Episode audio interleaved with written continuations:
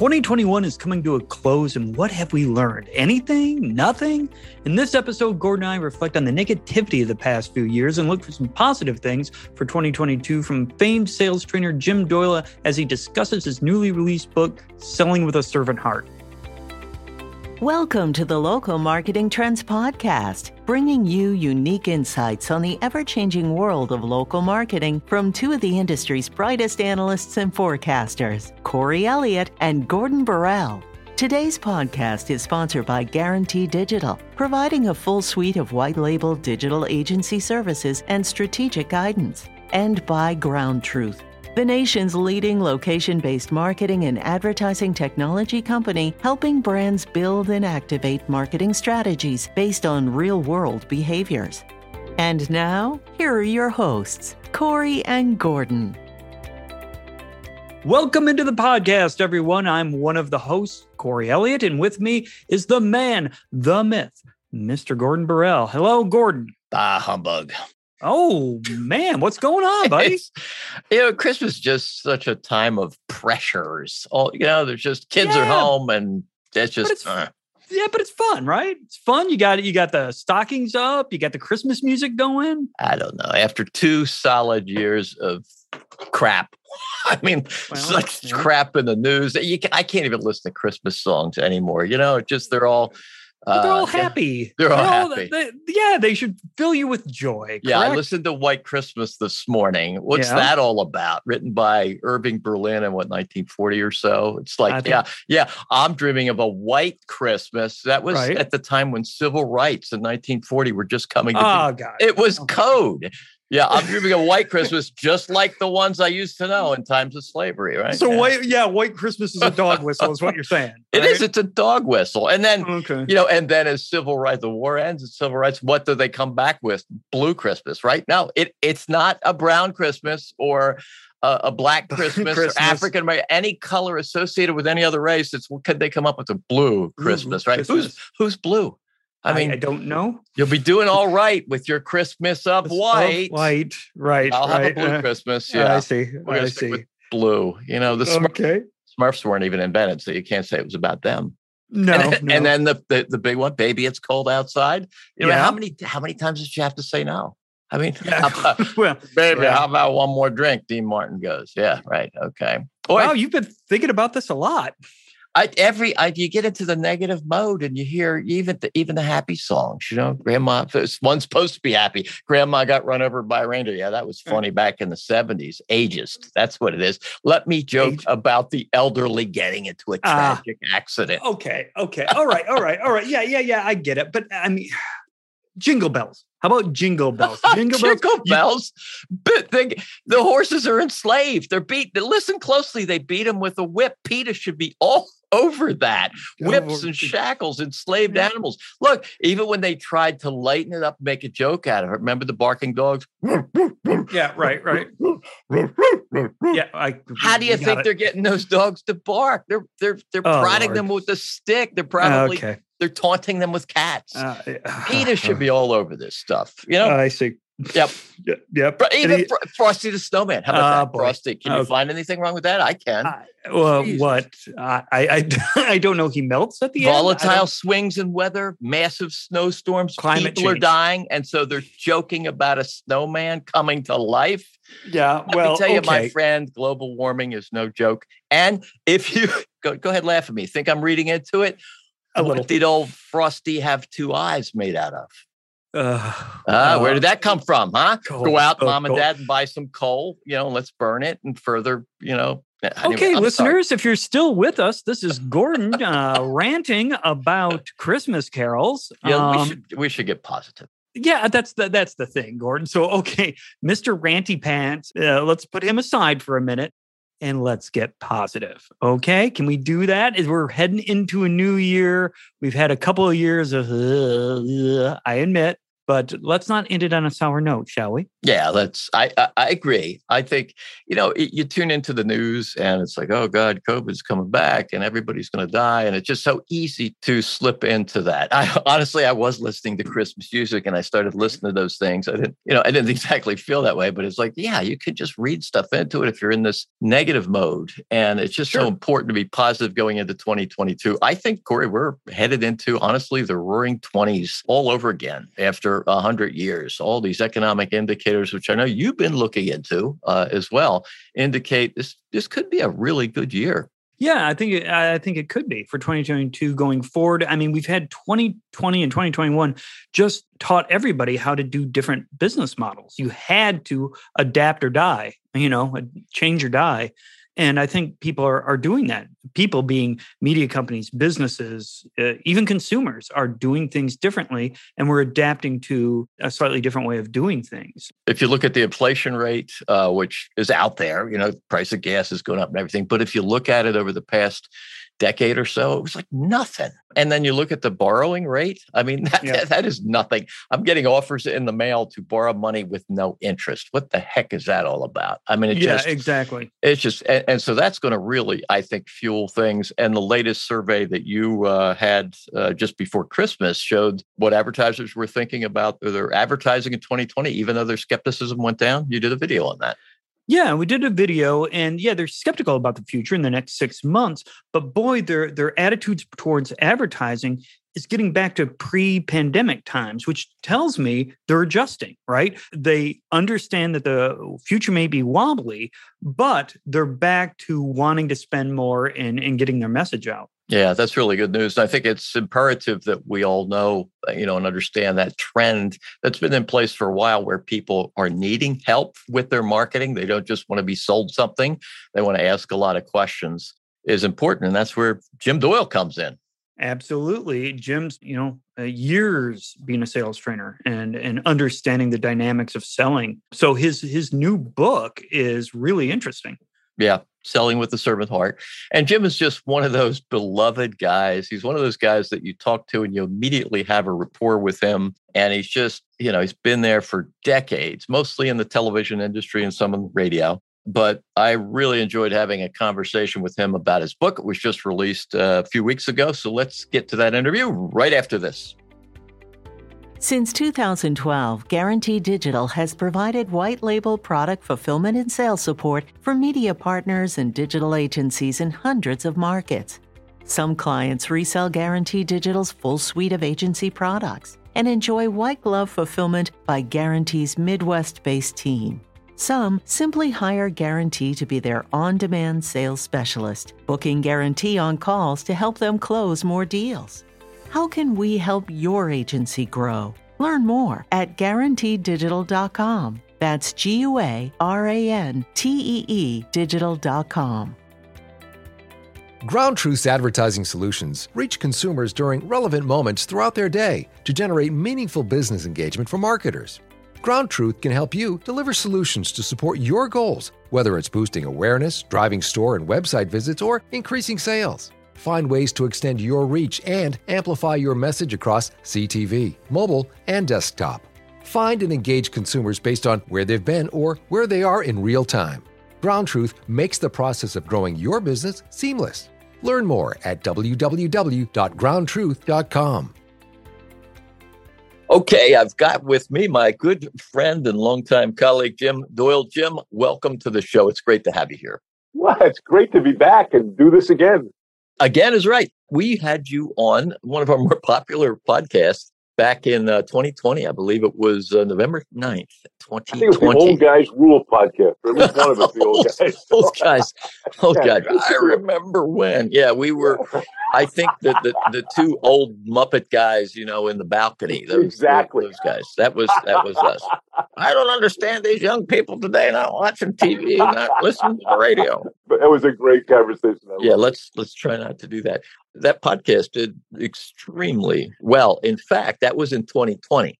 It's had over you know, 200 downloads this year. So podcasts usually are within the time frame. We do ours every other week, but yours yours lives on I was looking at it, actually got a few other people listening to it, even though it's more than a, a year old. Anyway, great to have you on the show. I brought you back because I really did want to talk a bit about uh, your book. You just released a book on uh, the 7th of uh, December. And so, how's that going?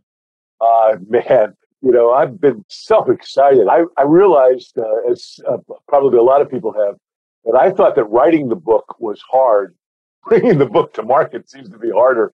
But I've been really, really gratified by the early sales. We had a bunch of companies uh, pre-order it for every uh, seller on their team, and man, that was amazing. And then uh, the early Amazon sales reports have been great. So it's an exciting time for me. I'm excited. So give us the title of the book and where people can find it. The book I wrote is called Selling with a Servant's Heart. So, you know, as you know, and probably most of the people who are listening to this who know me from my career in media, I, I, left our company, the company I founded, JDA Media, I left the day to day to that a year ago. And I still had a lot of gas in the tank, a lot of energy and a lot of ideas. And I, you know, had met all these incredible sellers uh, during my career in the business. Wanted to see if the things that they had taught me were also true in other industries. So I went out and interviewed 35 or so salespeople from a variety of different industries, met some of the most effective and most incredible people that I've ever been privileged to know, and then put that into a book where I share 10 lessons that they taught me on the path, not just to increase sales, but to more joy and more satisfaction. Yeah, no, Jim, just to be clear, you, you're not just interviewing people in your business, the media business, people who are trying to sell advertising, but these were across many other businesses. Yeah, bankers, uh, uh the guy who was the probably sells more RVs. Uh, yeah, that's a great story. Could you give us yeah. just a, a, quick synopsis of that one? I found so that guy, one to be really so good. It's early got, on in the book. Yeah, so th- this guy got referred to me by a uh, by a former client of mine who said, "I said, hey, I'm writing this book. Here's the title. You think of anybody who fits?" He said, "You have to call Dave Wall. Dave Wall sells these." Very expensive coaches. You know, these are the coaches cost a million five, two, two million dollars has a degree of customer loyalty that I, you know, just find astounding. He gets Gordon 60% of his business every year is repeat from customers that are, existing customers. 30% is referral. You know, for all of us who operate businesses, if I have low churn and I have a tremendous amount of repeat business and my customers are referring me, that's a prescription for growth. By the way, Gordon, we're in such danger of being commoditized in all industries, and including you know all the stuff that the folks listening to this call sell. His coaches are close to half a million dollars more expensive than their nearest competitor. But what does he do? Is he adds value. It's the great thing about the book because it, it really is you know, I see this in, in sales reps that I've worked for as well. Sometimes, Jim, and this is going to sound like a bad thing, but when you think about it, it's actually a really good thing. I feel like they're working against us. They want to represent the client more than they want to represent my company. So, so you think about it. you know, we really need to give them this. We really need to give them that. We really do that for them. They're not happy about this, you know, and when you think about it, that is representing the client and having the client at heart, which is the best thing actually, after I did all these interviews, I decided to add some chapters for managers about how do you lead this group? Because one of the issues is that a servant heart seller will sometimes forget who they work for. That's right. and, you know, that they have two masters in this process. And, and it's exactly for the reason you described. They become obsessed with customer outcomes. And so therefore they will fight back with you as a manager. And if you're a command and control manager, you're going to struggle to retain a servant heart seller if they don't think that you also care about that customer's interest. So, Jim, would you advocate getting rid of sales goals? Because it seems like having a sales goal just works against that. That's a great question because I mean, I, I, think somewhere in my DNA as a young sales manager, I was like, we got to have goals, and you know, I've been so goal focused on my on my entire life. Let me make an observation about that. I think managers make a mistake if budget is the only standard. So does budget have to be a standard? Absolutely. You know, we're all going to be judged by that. But I was in a meeting with a sales manager one day. We're talking about uh, members of their team. He's got his whole uh, sales management team. And we're talking about some of the people on the team. And there's some disagreement as to whether or not somebody is a player or not a player. And one of his local sales managers said, but Tom, Tom, this guy's making budget. And my client Tom had the best answer. He said, budget, budget hell. He said, in our business, if they were bad last year and they're 10% over bad this year, we call them good. so budget can't be a standard. It can't be the only standard. So I'm sure you're headed to being the uh, number one best-selling book of all time. Uh, and by I'm, the I'm way, going to be happy just to be one of the best-selling sales books. How's that? You know what? You know what the best-selling book of all time is? It's yes, it's the Bible. Uh, well, th- there aren't figures on that. More than likely, the Bible or the Quran or the quotations from Mao. Yeah, okay, let's let's put those aside a minute because there really aren't sales figures on those commercial books. Let's say Don Quixote, number one, five hundred million copies sold. Chasing, chasing windmills. I, I can identify. So, so okay, yeah, that, that's where I was going. So, so the story with Don Quixote, of course, is that he read so many, you know, chivalric romances that he loses his mind. It would seem to me, eh, this sounds like a you're on a, a witness stand or something. Sorry about that. it would it would seem to me, Mr. Doyle, that selling with a servant's mind really is a romanticized, you know, view of how sales should be when it get and I'm going to give you a chance to respond. You know, when it gets down to it, it just seems that the sales landscape is still heavily, heavily populated with people. I'm talking about managers that say, you know, we've got to meet this number. We got to, we got to hit this number. We got to do this. Why does this person keep representing the client, as you said? And arguing with me. Got to get rid of guy, him. We got to get somebody who hits their numbers, you know, every week. So respond to that. You're a really positive guy. I am sure you see hope. Is there the ability to have, say, this book and this mentality really change the sales environment? If so, you know, why would it change? What would make it change? Is it because they have to? Well, Attorney Gordon, you were a lot nicer last year. Um, so these questions. So here's what I believe with every fiber of my being.